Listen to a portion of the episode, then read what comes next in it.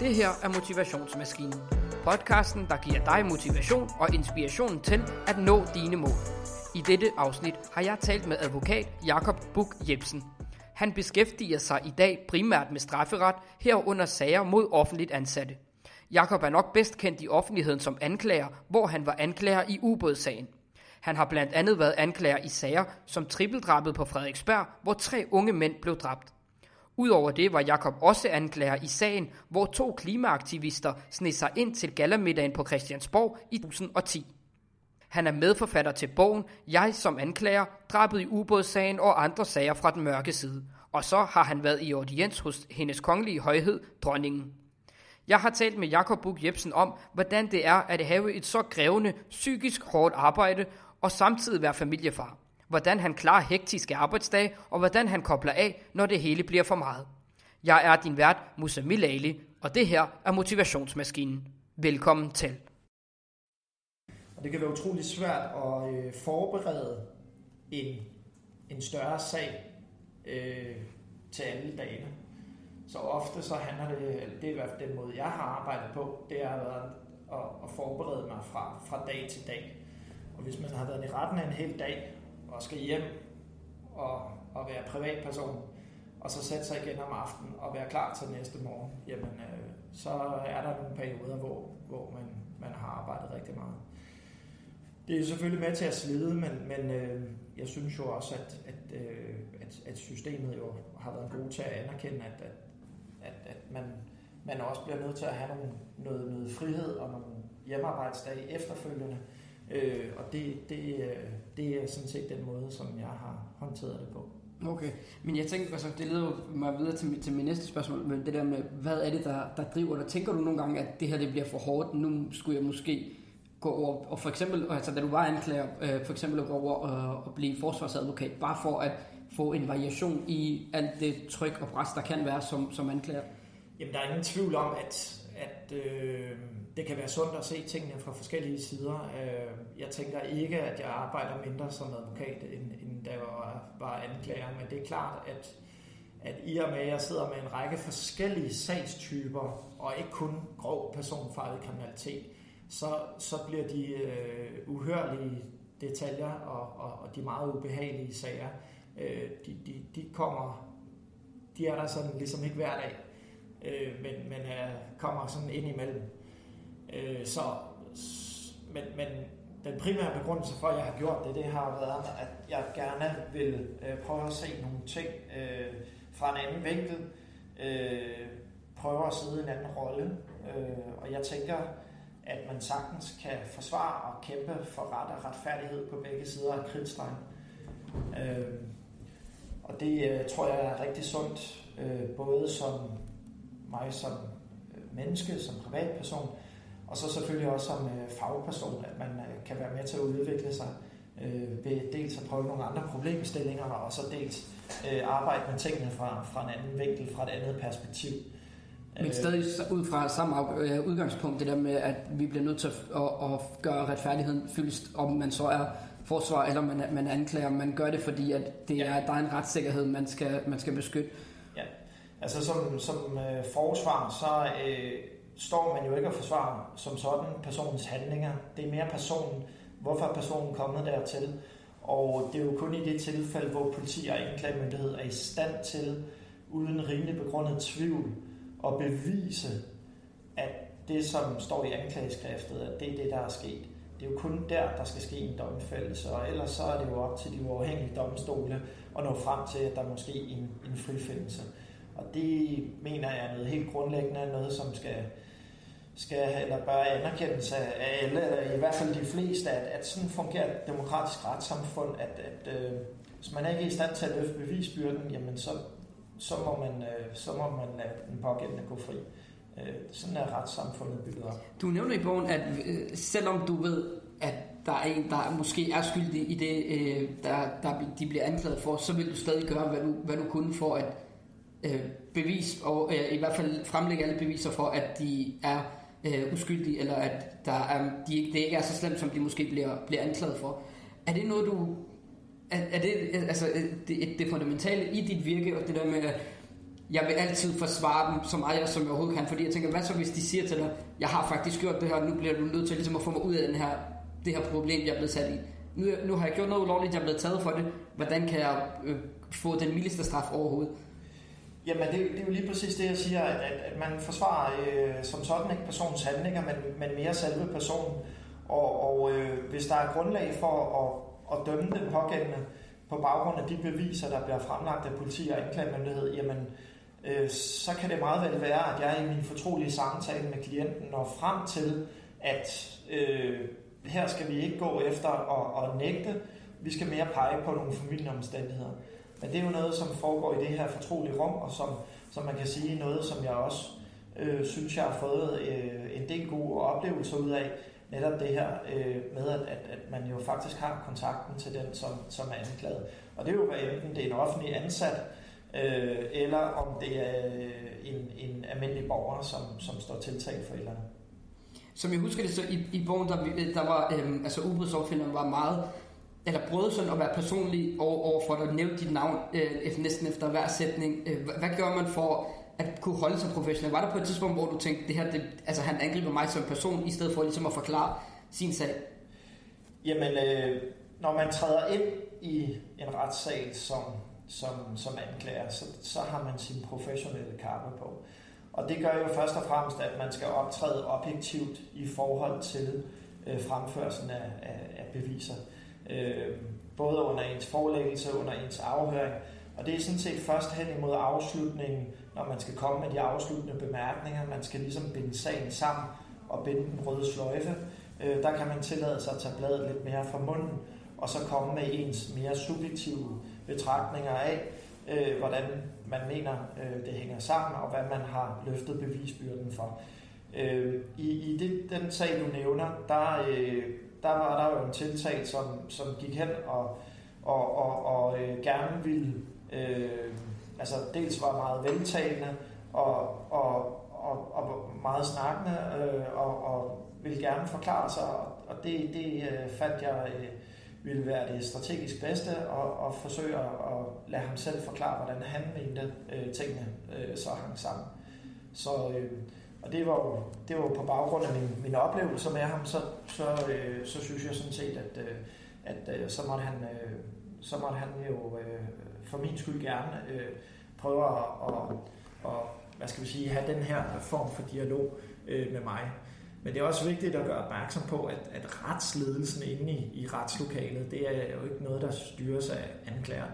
Det er noget retsformanden, altså dommeren, ja og, og hvis anklageren eller den tiltalte eller forsvaren for den sags skyld går for langt, enten i måden at stille spørgsmål på, øh, eller siger noget, som, som er kritisabelt, så er det jo retsformandens øh, opgave ligesom at, at, at bryde ind.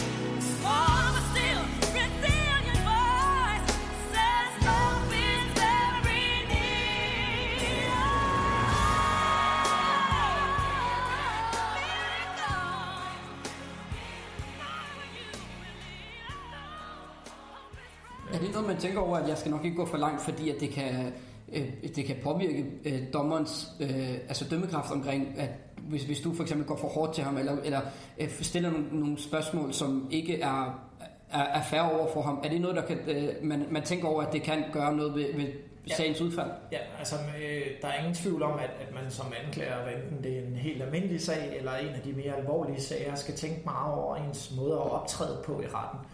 Øh, og som jeg tidligere har nævnt, så, så skal man jo optræde øh, objektivt, man skal optræde ordentligt, øh, men det er ikke ens betydende med, at man ikke kan gå øh, til stålet i forbindelse med afhøringer af en, en tiltalt. Hvis en tiltalt sidder og, og, og lyver en op i, i det åbne ansigt, øh, så, øh, så det bedste modargument til det, det er jo sådan set at være utrolig velforberedt på sagens detaljer. Det vil sige, hvad den pågældende måske tidligere forklaret til politirapport, hvad den pågældende måske tidligere forklaret i grundlovsforhør, hvad har vi af tekniske beviser mod den pågældende, hvad kan vi ligesom forholde ham. Og når han så sidder under hovedforhandlingen i sagen og siger, øh, sådan og sådan og sådan, ved så at være forberedt, så kan man jo så slå ned. Men det er sjovt, du siger det, fordi hvis vi lige prøver at tage den her øh, retsmedicinske erklæring frem, eller hvis vi går ind og ser i din tidligere afhøringsrapport til politiet, så ser det ud til, at du har sagt sådan og sådan og sådan, eller der er de og de skader øh, på den forurettede. Hvad siger du det? Hvad er din forklaring til det? Og derfor så er det utrolig vigtigt at være forberedt øh, som, som anklager på de her ting. Og det er meget vigtigt at tænke over, hvordan man optræder i retten, fordi man, man skal optræde professionelt. Da den her øh, øh, sag den lander på, på dit skrivebord, hvad, hvad tænker du så? At, at, har du allerede gjort dig den konklusion, at hvis det er, at hun ikke er kommet med op til, til land, så er der en stor chance for, at der er sket et eller andet på, på den ubåd, som ikke, skulle være, som ikke er, er, er lovligt? Eller går man helt ud øh, sådan objektivt og siger, okay, hvad, vi bliver nødt til at kun at tænke over de ting, som, som vi har helt konkrete beviser på, altså kendskærninger?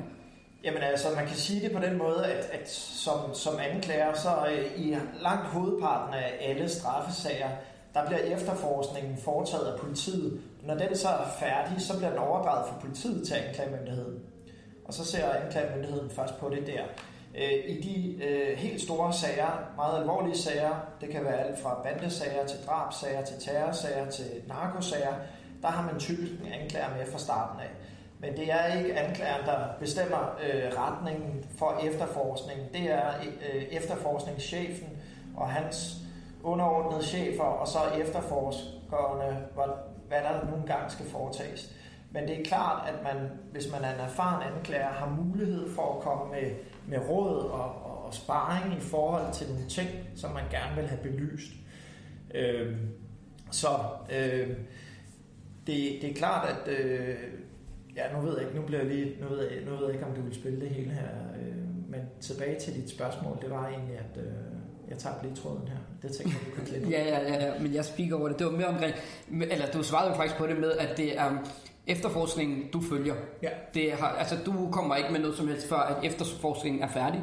Og når den så er, så selvfølgelig kommer der sparring og sådan, men øhm, når efterforskningen er færdig, så finder du ud af, okay, det er de her beviser, jeg har, ja. det, og, og, og så kan ja. vi ligesom arbejde ud fra det. Og når man er netop med på, på en større sag, så har man jo så mulighed for at sige, at jeg vil gerne have belyst det og det og det. Mm. Øh, men, men det er i bund og grund øh, efterforskningscheferne, som, som sætter retningen på, på efterforskningen. Jeg tænker med, med øh, ubåds opfinderen, der var han mere eller mindre en offentlig person. Havde du hørt om ham før?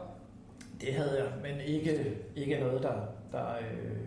Fordi jeg, jeg tænker over, måske man, man har et eller andet, øhm, hvis, du, hvis man har hørt om ham før, eller set ham øh, i medierne før, eller et eller andet, så har man måske allerede en, en indstilling op i hovedet omkring, okay, det her, det kunne han godt finde på. Eller, eller går man sådan helt øh, objektivt til det? Der, der er ingen tvivl om, at jeg gjorde mig mange tanker, og jeg talte jo også med politifolkene undervejs, men, men noget af det allervigtigste, ikke bare for, for, for anklagemyndigheden, men også for, for politiet, det er jo, at man skal efterforske åbent og, og objektivt, og det vil sige, at, at man skal være, altså man skal ligesom ikke øh, lukke øh, sporet for tidligt og, og kun efterforske i en retning i nogle af de her større sager. Der bliver man, der bliver man nødt til at, at forholde sig til, om, om der kan være andre øh, mulige løsninger. Og det handler jo alt sammen om at nå frem til, at når du så til sin tid kommer til at stå i retten, så må der jo ikke være nogen øh, rimelig begrundet tvivl om den pågældende skyld. Så hvis den pågældende er kommet med en forklaring, øh, som politiet har sagt, den vil vi ikke efterprøve, jamen så har man da et bevismæssigt problem. Og det er jo også derfor, at, at øh, der i, i den sag, du nævner, der kom jo en række forskellige forklaringer, øh, som man jo kunne sige, jamen, øh, og det kunne man så selvfølgelig også senere hen angribe i retten, hvorfor man havde ændret forklaringer, og, og så måtte man jo overlade det til retten, hvorvidt det er troværdigt, at man ændrer den her forklaring, men det, det, det er noget helt andet. Men, men øh, altså man bliver nødt til at efterprøve det, selvom at man siger, det tror jeg ikke er særlig sandsynligt, så er det vigtigt, at man også fra politiets side går ind ligesom og ser, om det så kan lade sig gøre. Da han begyndte at ændre sin, sin forklaringer, fandt du så ud af, ligesom, hvad klokken var slået?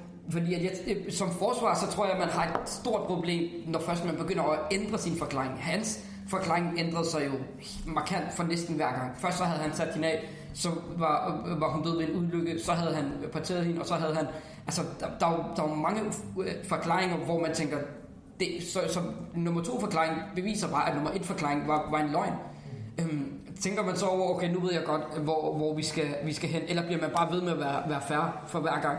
Jamen, jeg synes, øh, sagen fra, fra starten af stod ganske stærkt, øh, men det er jo ikke ens betydende med, at man ikke skal fortsætte efterforskningen med, med at være åben i forhold til de forklaringer, der nogle gange kommer. Fordi det er først på et senere tidspunkt under hovedforhandlingen, at retten skal tage stilling til, hvad har det af betydning for sagen, hvad har det af betydning for bevisspørgsmålet, at han eller hun har ændret forklaringerne flere gange undervejs. Du har også haft nogle, som du siger, nogle, nogle bandesager og nogle og kriminelle, altså haft med, med kriminelle at gøre, hvor at de, de, de ser dig og du ser det, vi sidder over for hinanden.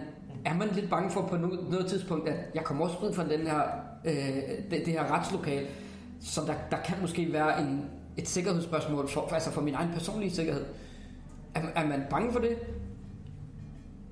Der er ingen tvivl om, at, at øh, der i sjældne tilfælde øh, kan gå nogle overvejelser igennem om nogle ting. Øh, og det er jo også øh, derfor, at, at det er vigtigt, at man optræder professionelt øh, og, og, og som sådan ikke dømmende. Altså, og det, der sådan set altid har været en, øh, min, min vej, det har været, at, at altså, man skal være fair øh, og, og ikke forsøge at, og som sådan tale ned til nogen. Øh, det er ikke ens betydende med, at man ikke kan gå til makronerne, når nogen sidder og lyver en åbent op i, i ansigtet. Det, det må man sådan set godt. Men, men øh, jeg tror, at, at de fleste, som, som jeg har mødt gennem årene, øh, vil mene, at de har været udsat for, for en, øh, en færre behandling. Det er ikke det samme som, at de så er enige i resultatet, mm. men, øh, men at, øh, at de i hvert fald er blevet behandlet ordentligt øh, inde i, i retssagen. Øh, okay, men når du går ind i, i retssagen, så har, kunne jeg forestille mig, fordi det ser man jo i medierne, at hvis det er en, en banderelateret sag, så står der en hel masse øh, venner og kammerater af, til den anklagede, eller, eller den... Øh, altså, er man bange for at gå ind i retssagen, fordi de så ser dig, og så hvis det er, at du kommer ud, så kan, så kan man måske være bekymret for, at der var en, der vil være altså, vild nok til at kunne gøre den Altså, der er jo ikke, der, der er heldigvis øh, ikke den store tradition for at gøre udfald mod mm. politi eller øh, anklager for den sags skyld i, øh, i, i Danmark. Øh, der er selvfølgelig enkeltstående episoder. Og øh, jeg tror langt hen ad vejen, at det er jo også en anerkendelse af, at, at øh, det er jo en person, som i bund og grund bare gør sit arbejde. Øh, der har selvfølgelig også for mit vedkommende enkelte gange været en sager, hvor jeg enten i retssagen eller efterfølgende er blevet truet. Øh, og det er selvfølgelig ubehageligt. Øh, der har også været nogle sager, hvor, hvor der har været behov for noget, nogle, nogle tekniske installationer i mit hjem. Øh, og det er selvfølgelig super ubehageligt. Øh, bliver man udsat, øh, altså en, en hver offentlig ansat, vil jeg sige, øh, ligesom almindelige borgere, bliver man udsat for trusler, så må man jo håndtere det, øh, sådan som, som systemet nu giver mulighed for, så må man jo indgive en politianmeldelse mod det. Og, ja, og, Men man går ikke sådan op, op og er bekymret for det, før at, altså, man, man er ikke bekymret før, at skaden er sket, eller at, at man først kommer ud for det. Det er ikke noget, du, du tænker, at nej, altså, kunne gavne dig på nogen måde? Nej, nej. Det, det har jeg ikke været bekymret for. Altså, selvfølgelig har der været nogle enkeltstående episoder, og det er selvfølgelig altid ubehageligt at blive troet. Det tror jeg, at de fleste kan sætte sig ind, fordi man har jo i bund og grund bare været på arbejde.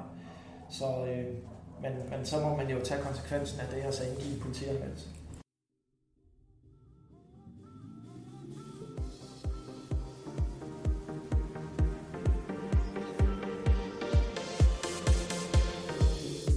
I'm better, so much better now.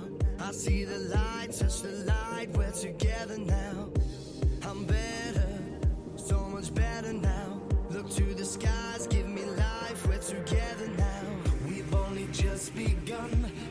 hypnotized by drums until forever comes. You'll find us chasing the sun. They said this day wouldn't come, and we refuse to run. We've only just begun. You'll find us chasing the sun. You'll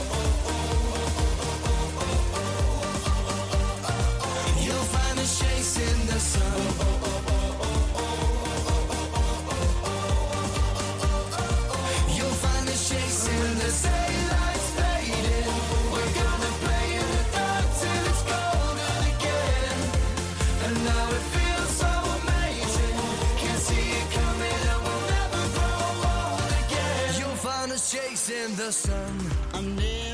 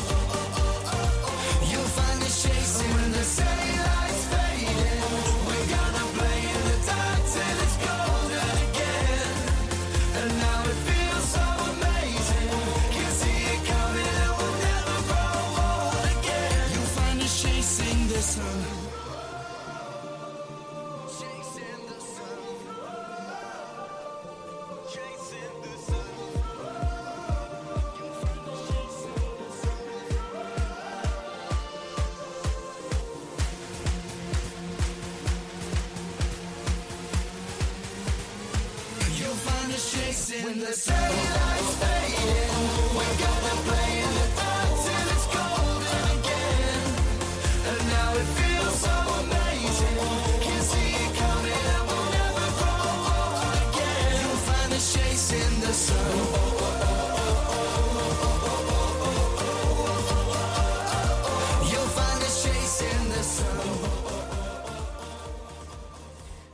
og så, ja, det er bare lige for, at vi kan, vi kan runde af igen, fordi jeg bare lige for at være sikker på, at jeg også optog det. Det der med, at når du er en del af de her store retssager, hvordan man så balancerer øh, livet som familiefar og øh, anklager, når man har så, med så store sager at gøre. For eksempel Uber-sagen eller øh, trippeldrabet på, på Frederiksberg, tænker jeg også, at trækker nogle tænder, når det er, at man skal sidde, sidde og, og se alt det her materiale igennem, samtidig med, at man skal være velforberedt i, hvad, hvad var det, 10 dage, øh, 10 retsdage. Øh, hvordan kommer man hjem og ligesom bare kobler af? Er det, er det helt nemt?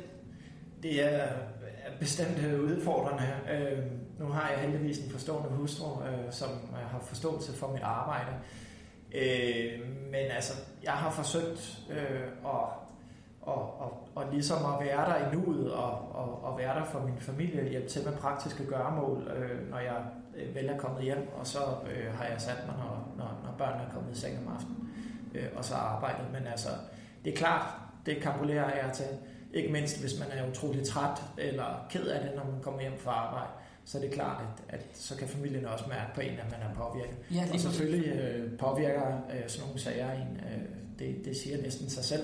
Fordi man er jo ikke et stålmenneske, man er jo bare et menneske af, af kød og blod. Øh, så, og der er nogle øh, sager, øh, som, som selvfølgelig går, går mere ind under huden end andre, øh, og hvor man er til bare ser ind i et stort sort hul, øh, og hvor man bare tænker, øh, øh, eller er bange for ligesom at, at, at miste troen på alt det fine i livet, fordi det, som man er vidne til, øh, måske er fuldstændig uforklarligt, øh, og, og måske endda også dybt, dybt tragisk. Øh, og det, øh, det, det må man jo så forsøge øh, ligesom at, at, at, at komme videre med, ikke også? Øh, ved netop at have en tiltro til, at, at man øh, arbejder for, at retfærdigheden sker fyldest, hvad enten det måtte være en domfældelse eller en frifældelse.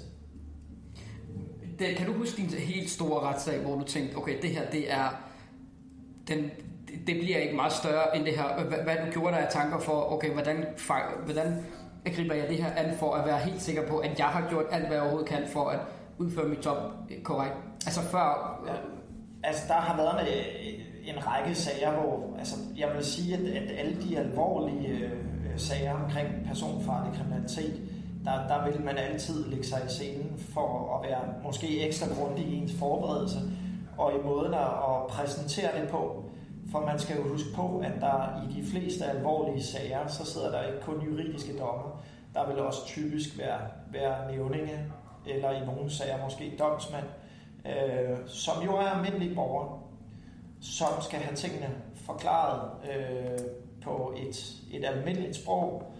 Og øh, det er klart, at man gør sig også nogle tanker om, hvordan præsenterer man det her, øh, uden at man på en eller anden måde får, får øh, altså at, at, at man ligesom, altså der, hvis man viser et, et, et frygteligt eller bestialsk billede, så skal der være et formål med at vise det. Det kan være eksempelvis være et obduktionsbillede. Det skal ligesom være et formål med at, at, at vise det til, til lægdommerne, øh, synes jeg. Øh, og øh, så, så det der med præsentationen, det er noget, som, som jeg også mener, man skal tænke utrolig meget over. Gør du noget personligt før, altså har du nogle, for eksempel nogle, nogle ritualer, nogle øhm, øh, ting, du, du gør, før du går ind i, øh, før du starter en retssag, før du går ind i, i retslokalet? Er der noget med, med dyb indånding, eller er der øh, en kaffe, du, du, du lige, jeg skal lige have en kop kaffe, før vi går i gang, eller altså er der nogle, nogle ting, der går igen for dig personligt, som hjælper dig måske med at holde fokus? Nej, altså lige siden jeg gik på, på universitetet, og så til, til man har stået med nogle af de her store sager, så øh, hviler jeg sådan set i at være velforberedt. Man kan ikke forberede sig ud af alt, og man kan måske heller ikke forberede sig til, til øh, hele sagen på en gang. Man skal tage det løbende. Men, men, men det, at man er klar over, at man har styr på sine ting, det er sådan set det, det allervigtigste. Øhm, du, du bruger det, det åbne hav som en form for, for meditation. Altså i, du har altid i en tidlig alder, nævner du med, at være ude og bade tidligt på året. Øh, måske lidt tidligere, end, end hvad, man, er, hvad andre mennesker gør. Hvad er det, det åbne hav øh, gør for, at man, man ligesom kan, kan rense tankerne? Frem for måske bare at kunne gå en tur, eller altså hvad er det, det, det Jamen, nu er jeg heldig stillet, at, at jeg bor tæt på vandet, øh, så øh, og det er jo ikke alle, der gør det. Øh, den måde, jeg bruger det på, det er jo, altså det symboliserer øh, noget uendelighed, noget, noget frihed, øh, noget tid til, til refleksion, noget sundhed, når man øh, er øh, enten ved eller i havet. Og, øh, og derfor så øh, nyder jeg øh, nogle stunder, enten øh, det er om vinteren eller øh, om sommeren, hvor man for alvor kan bade i vandet. Øh, det, har, det er noget, jeg sådan ligesom er opflasket op, øh, med øh, øh, gennem min barndom. Øh, jeg har også altid kommet utrolig meget i, i skoven, og, og kan godt lide at, at komme ud og, og bare mærke naturen.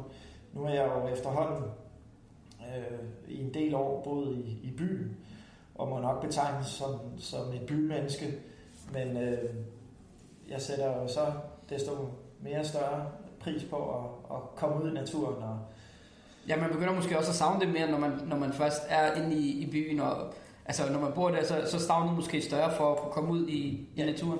Ja, ja, og, og man kan sige, at altså, jeg har også jagttegn, øh, og det er ikke fordi, jeg går øh, specielt meget på jagt, og når jeg går på jagt, så er det i bund og grund ikke for at komme ud og, og, og jage. Øh, det er mere for at være sammen med nogle gode mennesker, og så få nogle gode naturoplevelser. Man oplever naturen øh, noget anderledes øh, ved at være på jagt, end hvis man bare går igennem en skov.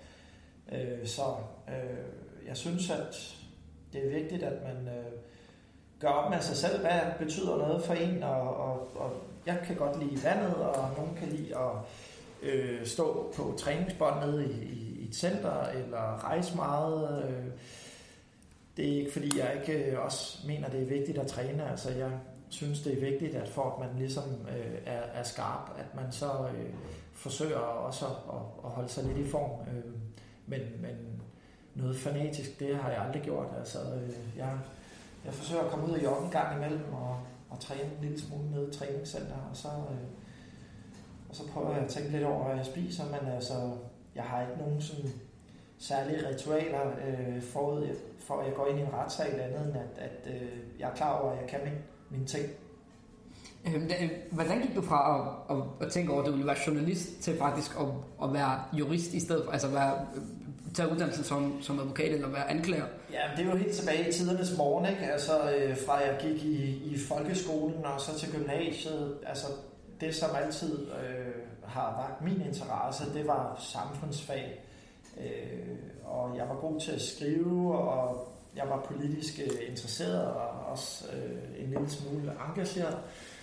Øh, og, og derfor så havde jeg nogle overvejelser, øh, da jeg gik i gymnasiet, om det var journalistvejen, jeg skulle gå. Øh, så var jeg militæret og fik taget min studievejleder der, og lige pludselig så faldt brikkerne på plads, uden at jeg lige kan pege på, hvad det var. Men øh, jeg nåede frem til, at, øh, at juraen var et godt redskab til ligesom at arbejde med nogle af de ting, som jeg gerne ville arbejde med, og jeg indså jo også, at det er jo noget, der åbner op for nogle øh, meget øh, alsidige øh, karrieremuligheder at læse til øh, jurist. Man kan arbejde i en kommune, man kan arbejde i en styrelse, i et ministerium, i anklagemyndighed, man kan arbejde som advokat, man kan arbejde som privat jurist i et firma, man kan arbejde i en fagforening. Ja, så man behøver ikke ligesom, at, og, og man er ikke fanget i, at, at hverdagen ser, ser øh, ens ud. Ligesom altså for eksempel med, med journalister, det har måske også været noget med, at der skulle være noget variation i øh, arbejdslivet. Du havde måske ikke lyst til at sidde på, på et kontor, og så ikke komme ud og snakke med nogle mennesker. Eller, Jeg tror, at øh, journalister øh, kan have et utroligt varieret arbejde, øh, men, men der er der ingen tvivl om, at, at, øh, at det tiltalte mig, øh, den alsidighed, der var i, i juraen, og øh, der er ingen tvivl om, at man skal jo selvfølgelig være forberedt på, at man skal lægge noget, noget fedt. Altså, jeg var ikke en af dem, der fik øh, de, de højeste karakterer, øh, så øh, der, der ligger rigtig mange øh, forberedelsestimer bag. Øh, og derfor så, øh, og det tror jeg jo sådan set har været med til at øh, også at give mig en eller anden form for robusthed, altså hvad jeg tager med fra universitetet i forhold til mit arbejde og min øh, arbejdskapacitet øh, som, som øh, anklager. okay, så du har ikke altid været, været den, der lå øh, højst i, i karakterskalaen og, og lavet måske alle lektionerne og være, være den flittigste. Nej, slet, slet ikke. Det har jeg øh, på ingen måde. Altså jeg har vel øh, på mange punkter øh, ligget ganske jævnt, og så har der været nogle enkelte fag, hvor jeg har klaret mig rigtig godt i. Og øh, det kan godt være, at man er, er blevet moden i en, i en sen alder, men, men altså, det, jeg vil sige det på den måde, at, at øh, jeg fik sådan set bedre og bedre karakterer, jo længere jeg kom frem. Øh, altså, så jeg fik faktisk højere på universitetet, end jeg har fået i gymnasiet. Øh, og det, Men kan det også have noget at gøre med, at du måske havde fundet din, din, din levevej, altså du vidste, okay, det er det her, jeg har lyst til at lave, fordi i gymnasiet, der har man måske en masse fag, som man ikke, hvor man ikke er interesseret i dem alle sammen, men når man så kommer ind på universitetet, så finder man ud af, at Ja. det, det, det her, det er, det er jeg faktisk rigtig glad for, og så bliver man bare mere Ja. interesseret i det. Så bliver man mere øh, engageret. Øh, men, men det tager noget tid at finde ud af, hvad for ben man skal stå på. Og jeg vidste da heller ikke fra dag 1, jeg var på universitetet, at det var det her, jeg skulle lave det. Det tog der noget tid, jeg tror. Først jeg for alvor var overbevist, da der var gået et par år på universitetet. Men der var mange forskellige fag på universitetet, og det er jo ikke alt, der er lige interessant. Øh, så, men, men Hvad gjorde man så, når man... at, at, at skabe en anden, øh, hvad skal vi sige, robusthed, som jeg har kunne tage, tage med mig i min videre karriere som anklager nu advokat. Øh, den den øh, måde at arbejde med øh, tingene på universitetet. Hvad gjorde du så, da det, var, det, blev, det blev for hårdt? Tænkte du nogensinde over at droppe ud og sige, okay, nu vil jeg gerne måske prøve noget kræfter med, med, med en anden uddannelse? Eller, eller satte du dig for... universitetet? Ja. Nej, jeg, jeg må sige, at jeg har ikke, øh, efter jeg kom på universitetet, øh, egentlig overvejet, om jeg skulle prøve noget andet. Det har, det har ikke ligget på, øh, øh, på, på den flade. Altså, da jeg gik i gymnasiet, der havde jeg da på et tidspunkt, lige da jeg startede gymnasiet, der overvejede jeg lidt, om det overhovedet var noget for mig. Øh, og der var jeg jo selvfølgelig glad for, at jeg havde noget opbakning fra især min far, som sagde til mig, selvfølgelig skal du have en gymnasieuddannelse, mm. og det, det, det, den blev også hurtigt slået til side, kan man sige.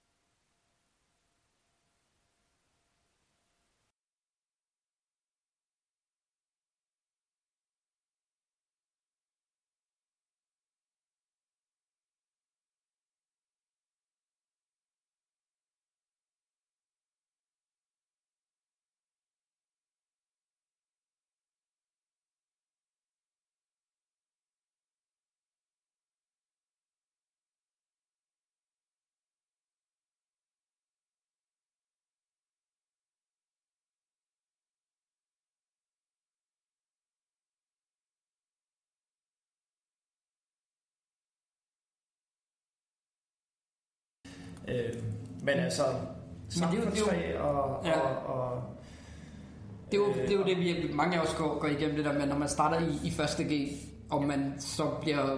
Altså, så er der nogle årskarakterer, der er nogle standpunktskarakterer, man skal tænke over. Det er ikke bare ligesom i folkeskolen. Øh, så begynder man måske at tænke i sin unge alder, okay, det her har jeg ikke lyst til, fordi jeg måske bliver udfordringen for, for, for store. Eller også så kommer der nogle fag, hvor man tænker, det her det får jeg aldrig klaret. Men der er det så godt, som du siger, øh, øh, at man har en, en, en far eller en familie, der, eller en, nogle venner, hvor man, der, der ligesom kan hjælpe en.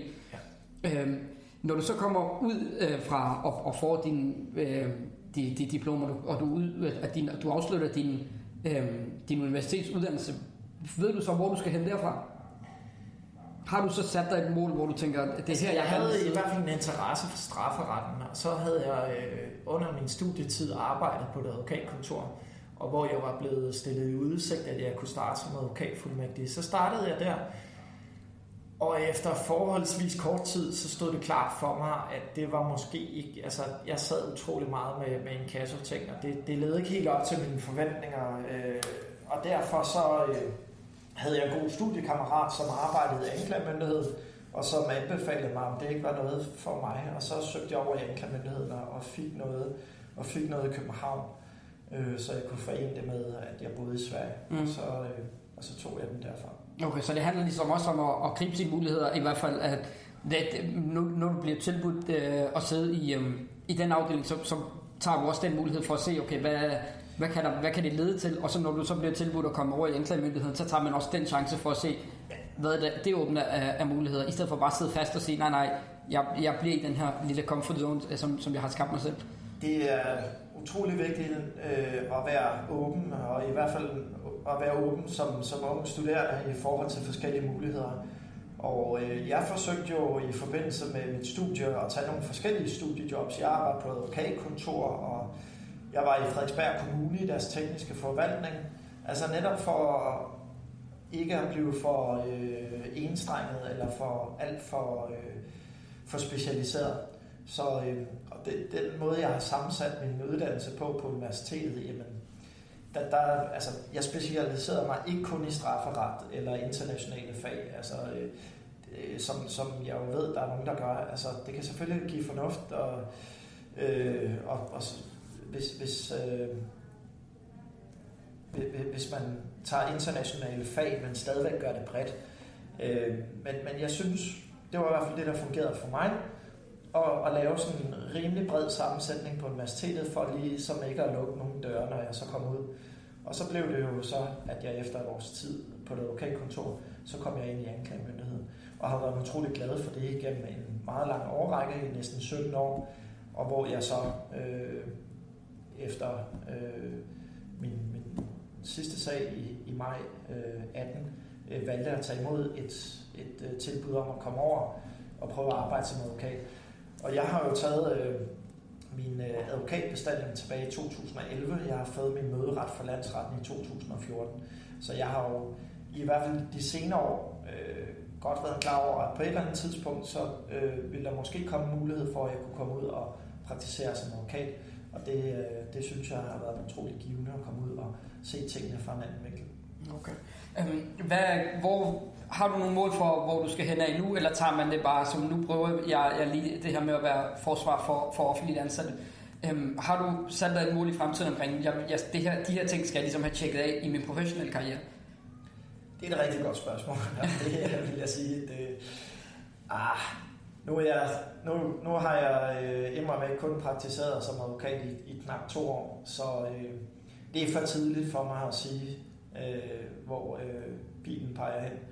Men øh, vi må jo nok sige, at øh, med disse pensionsalder og udsigterne til at gå på pension, så har jeg jo rigtig, rigtig mange år forud øh, for mig. Så øh, jeg har ikke engang passeret halvdelen af det forventelige i mit arbejdsliv endnu. Så øh, det kan både blive en dreng og en pige. Så vi må se, hvad fremtiden Så, bringer. ja, så du tager det, som, som det kommer igen med de muligheder, der, der, der, kommer, øh, der kommer op, og, og som du står overfor, det finder du så ud af hen ad, hen ad vejen omkring, om du vil, du vil gribe dem eller ej. Ja.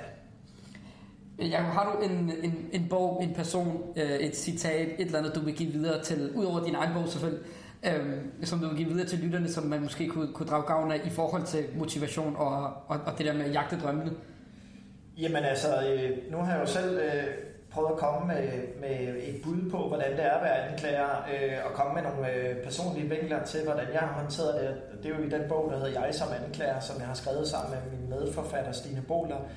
Men, øh, men ellers synes jeg, at der er rigtig meget øh, inspiration at, at søge i, i mange øh, øh, ting øh, inden for, for jurens øh, verden, øh, litterære værker. Men, men altså, et, et, et citat, som, som øh, har været en retningsgivende for mit liv, og som, som jeg ofte søger tilbage til, jamen det er jo fra, fra Søren Kierkegaard, der siger, at, at, øh, at ture det er at miste fodfæstet, ikke at ture det er at miste sig selv. Og det, øh, det tror jeg egentlig, det har jeg i hvert fald gang på gang sådan ligesom vendt tilbage til de citater. Det tror jeg egentlig er, er, er meget godt rammende på, på, på mig. Man skal ture tage nogle chancer. Man skal ture prøve at udvikle sig. Mm. Og så den der frygt for at fejle, det, det skal man bare tage, tage med, fordi Jamen, når man. Jamen, altså, ingen er jo fejlfri. Jeg er ikke fejlfri. Jeg begår da øh, fejl.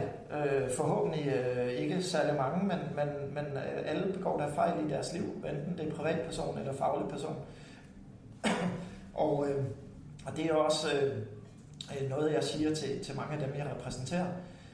Altså, det er jo både offentlige ansatte, og så er det i almindelige straffesager. Jamen altså, man må jo bare lære at stå til ansvar for, for, øh, for ens handlinger. Og, øh, og så prøve at få det bedste ud af det. Og, øh, og selvfølgelig er ingen fejlfri. Øh, og det er jeg selvfølgelig heller ikke.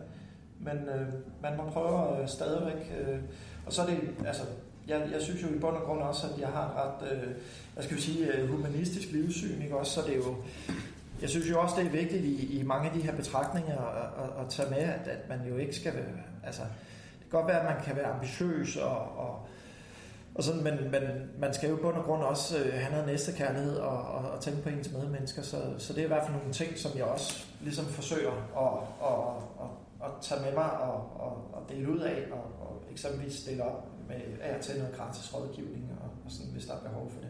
Men den her humoristiske li- livssyn, du har, jeg vil bare lige have dig til at, at, at, at gentage det igen, fordi der er jeg heller ikke. Okay. Med, med det, det, Det, Ej, det var ikke humoristiske, det var humanistiske. Nå, okay. Nå, jeg vil i hvert fald sige, der er også lidt, lidt humor omkring det der med det røde slips. Ja. Øhm, i, I alle retsdagene op til øh, den sidste, ja. øh, hvad er det, den 10. retssag? Nej, det er den 12. Den 12. retsdag. Øhm, der har du et helt almindeligt slips på, øh, sort, eller, eller i hvert fald et mørkt, simpelt slips. Ja. Men så den 12. retsdag, der har der er Ja, den skiftet... 12. retsdag, det var, det var forkert. Det var faktisk den 11. retsdag, hvor vi havde de afsluttende, den afsluttende procedure. Og som jeg også har sagt tidligere under interviewet, så er det jo sådan, at man skal være objektiv øh, i sin fremførelse af, af sagens øh, beviser. Man skal i bund og grund jo også være øh, objektiv i, i forbindelse med afhøringer. Man må godt gå lidt til en, der sidder og lyver en op i, i ens ansigt. Men når man kommer til de afsluttende bemærkninger, det der kaldes for procedurer, og hvor man skal binde indicierne sammen, plejer jeg gerne at lave en sammenligning med, at det er ligesom en kludetæppe ofte af indicier, der skal stykkes sammen, og så skal man have bundet den med røde sløjfer omkring det, sådan så man overfor for retten øh, kan fortælle, at der efter anklagemyndighedens opfattelse ikke er nogen rimelig begrundet tvivl om den pågældendes øh, skyld. Og der kan man altså godt tillade sig, efter min opfattelse, at tage, tage bladet lidt fra munden, og så komme øh, med, hvordan man, man ser på, øh, på beviserne i sagen, og hvad det er, man skal lægge til grund, og hvad man ikke skal lægge til grund. Og øh, det kan man jo så altid øh, gøre sig nogle overvejelser om, hvordan man skal, skal fremføre det. Øh, en velforberedt procedure, det er jo selvfølgelig øh, påkrævet, men man kan selvfølgelig også øh, tænke lidt over, om, om, om man har nogle, nogle signaler, man kan understøtte det med, eksempelvis ved at være korrekt påklædt. Og øh, det, som jeg øh, i hvert fald de senere år har praktiseret, det er jo så også, at øh, jeg har taget et rødt slips på, når jeg har posteret. Har du gjort det før? Øh, overfor, altså i andre retssager, øh, et eller andet? Ja, det har jeg, men altså det, det, det er jo... Jeg er med på, at der er nogen, der vil synes, det, det er useriøst, men, men altså det, det har nu været det, som, som jeg har gjort. Det tror jeg var det, ja. Jeg siger tusind tak for din tid. Jamen, det var så let.